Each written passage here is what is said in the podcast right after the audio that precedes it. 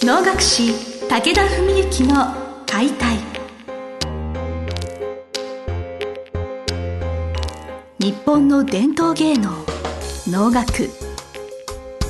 それはユネスコ無形文化遺産にも登録された我が国を代表する舞台芸術。ポッドキャスト能楽師武田文幸の解体では関税流して方として数多くの対局を演じてきた能楽師武田文幸が600年以上の歴史を持つ能楽を優しく解説。能楽師として自らの経験とその思いを語ります。今週も始まりました志を手紙にしたため皆さんの心へ届ける武田文幸の解体司会進行の小菅圭一です。文幸先生本日もよろしくお願いします。よろしくお願いします。えー、っとですねこの番組は実は実はというかああんまりちょっと質問がちょっと少なくて残念なんですけど質問を募集しておりまして、はい。まあ、いただいた質問は基本的にはご紹介させていただいております。で、はい、ちょっとあの何回かぐらい前に旅についてのご質問を、はい、リスナーの方からいただきまして感謝のお便りをいただいておりますので、はい、ちょっとそれについてご紹介したいと思います。先日は旅の質問にお答えくださいましてありがとうございます。武田先生のお話は分かりやすくすり足のコツが腑に落ちまして随分とマシになりました。旅につきましては針のチョイスの問題かなと学習しました。これからも楽しみにしております。ますますのご活躍をありがとうございました。というねあのありがたい感謝のお便りをいただいております、ね。ね、はい、旅ということでやはりこの方は確か姉妹を習ってらっしゃったので、まあ、旅についてのお悩みがあったということだったのですが、はい、姉妹についてちょっとこの度先生にちょっとお伺いしたいなと思っておりまして、はい、どっからっていうと難しいんですけれど、はい、よろしくお願いします。そうですね。確かにあのこの間うちも前林とか姉妹とかね普通に専門用語を使っちゃってるんですけど、はい、そもそもねそれぞれがどういうものかっていう話をしたことがなかったのでじゃあまあちょっとお話しすればですね、まあ、いわゆる我々が脳っていうのは面装束をつけてしてという主役と脇という相手役。それにまあ場合によってはそれぞれに連れというまあしてや脇に追従する役がいてそしてお囃子四拍子まあ笛お包み小鼓太鼓。まあ太鼓は入らない曲もありますがそれに自由体がまあ大体今の公式的な形は自由体。8人貢献2人まあそうやってフルサイズ1曲の頭から最後まで台本の最初から最後までをお囃子を交えて舞を交えて演じていくのが脳のいわゆるフルサイズの脳なんですね。だからまあ短いもので60分から90分ぐらいが平均、まあ、すっごい短いと本当10分とかすごい長いと2時間半の脳もありますけども、まあ、大体それがいわゆる我々が脳って言った時の上演形態なんですね。それに対して姉妹っていうのはもう本当にダイジェスト版みたいな感じで多くはそのクライマックスの部分なんですけどもその動きが一番多い部分一曲の中で待ってる部分が一番多いところを、えー、そこだけ抜き出してで能面能装束をつけずに素顔まあひた面って言いますけどね。素顔が能面の一種であるというひた面。そして紋付きに袴。扇一本で舞うのが姉妹です、まあ、よく例えで言うのは野球に例えると9回裏だけやるのが姉妹ですよって僕は言うんですけど9回とか9回裏だけをやるのが姉妹です。まあ、野球は9回裏からとか言います、そうですね。それでまああのただ姉妹は例えば道行きとか癖っていう姉妹もあってそれだと一曲の中の序盤とかあるいは中盤ぐらいに回れる部分を姉妹にしているものもあってですから多いと1曲の脳の中に姉妹が3つあるのとかもあるんです。はい、逆に舞事がない曲だったら姉妹が1個もないっていうのもあります。本当曲によりけりなんだな、ということで、はい、あの前一丁のお話をお伺いしたと思ったんですけれど、はい、一丁とはその話に紐付けるとどういうことあ一丁はそうですねあの詳しくはあの前のあのずいぶん前に、はい、あの77年間のね2月ぐらいのお話ししたやつをね参照していただければとは思いますけど一丁は今言った姉妹の方はと型要するに舞の部分のメインっていう話でしたけど一丁は歌いとしてまたお囃子として非常にこう引き立つ部分。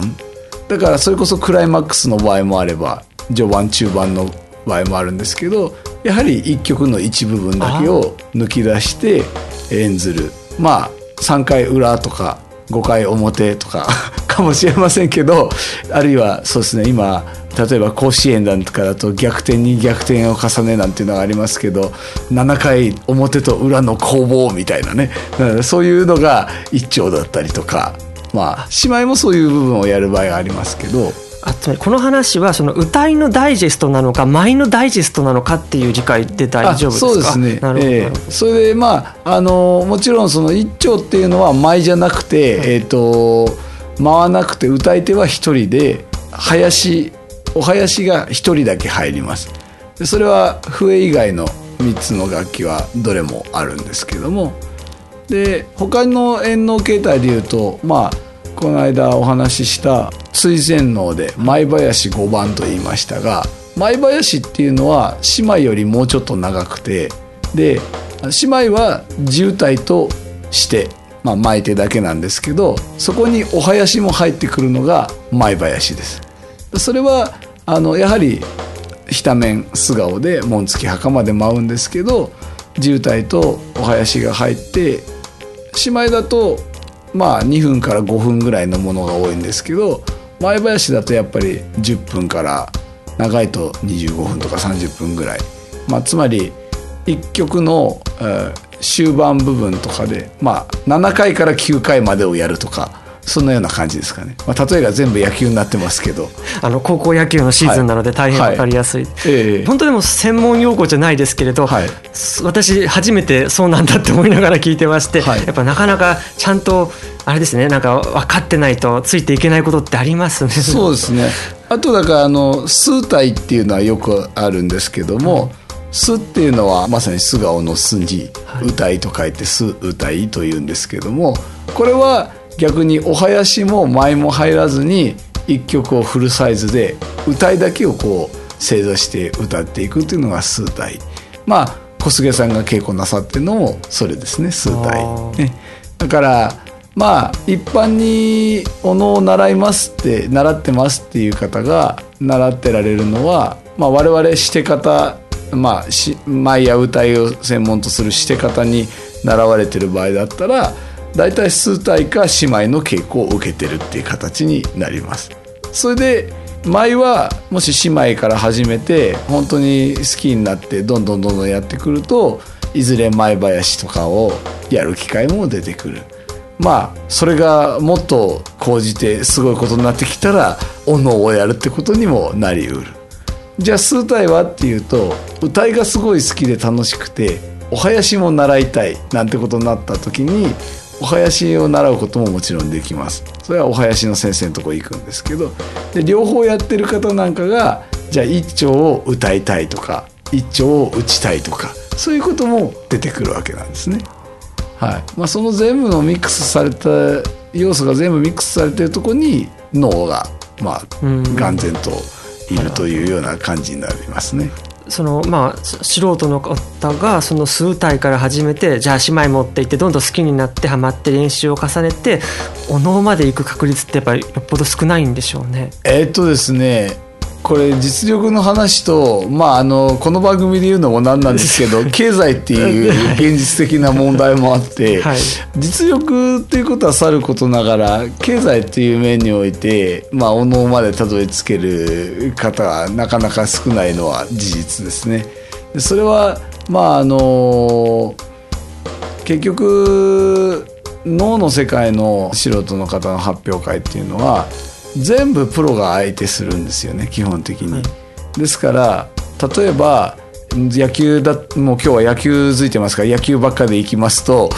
ピッチャーを趣味でやってる人がピッチャーをします。守備は全員読売巨人軍の選手ですとかね、えー、中日ドラゴンズの選手ですとか、はい、そういう世界、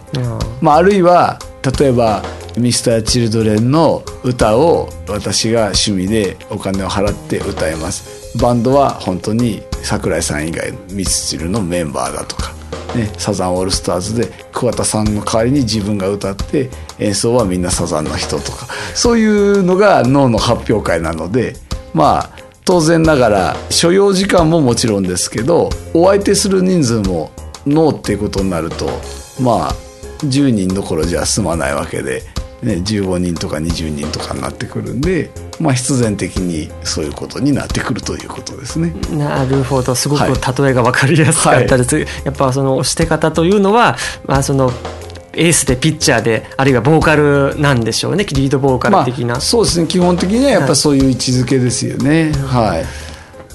ことまあそのお金も当然かかることであるし、はい、ただその結局まあ好きが高知じゃないですけども何年も重ねてお稽古していくとそれでもやっぱりその舞台に立ちたいとか、はい、まあ一つの自分の稽古の集大成として舞台に立たれる方も当然いらっしゃると、はい、そうですね。だから自分なんかの感覚だとやっぱり長年習ってくださって歌いも姉妹もねもし両方やってる方なんかはやっぱ一生に一回はねお能を待ってくれたらなとは思いますけどただやっぱ前林とかも一回もやらないでいきなりノートはなかなかなりにくいので、まあ、そうするとどうしてもねこう階段登るのに結構大変ですけどまあでも小菅さんなんかお若いからね是非生涯のうちに一度はね脳を回ってもらいたいと思いますけどね。40年とか50年とか、まあ、まあ、一度と言わずにね 5回10回待ってくれたらあまりにもはるか遠い高みの世界すぎて 私も何のことやらという感じですけれど。いや本当そうですね。桃栗3年じゃないですけど、はい、なんかその結局やっぱ10年20年という長いスパンで考えないと、はい、お能というのは見えてこないんだなってことを私本当別のお稽古の時間帯とかでも考えることがありまして、うん、やっぱその年月っていうのはどうしても短くてそこに行く方ってもそんな多くないですもんねやっぱり。そうですね。はいまあ本当にだから昔の昔はね逆に自身の趣味教養っていうよりはもうある一人の能楽師を支えるためにパトロン的なポジションでお弟子さんになってもう本当に実力技術はまだ全然できないけど先生支えるためにもう3年目でお能を会うとかね、はい、そういう世界もあったらしいですけど、まあ、今はなかなかそういう方はねいらっしゃらないので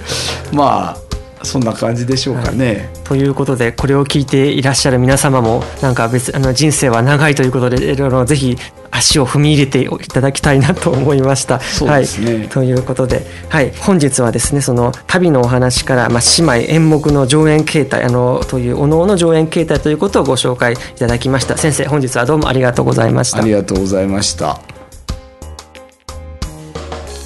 本日の番組はいかがでしたか？番組では武田文幸への質問を受け付けております。ウェブ検索で「武田文幸」と入力し検索結果に出てくるオフィシャルウェブサイトにアクセス。その中のポッドキャストのバナーから質問フォームにご入力ください。ぜひ遊びに来てくださいね。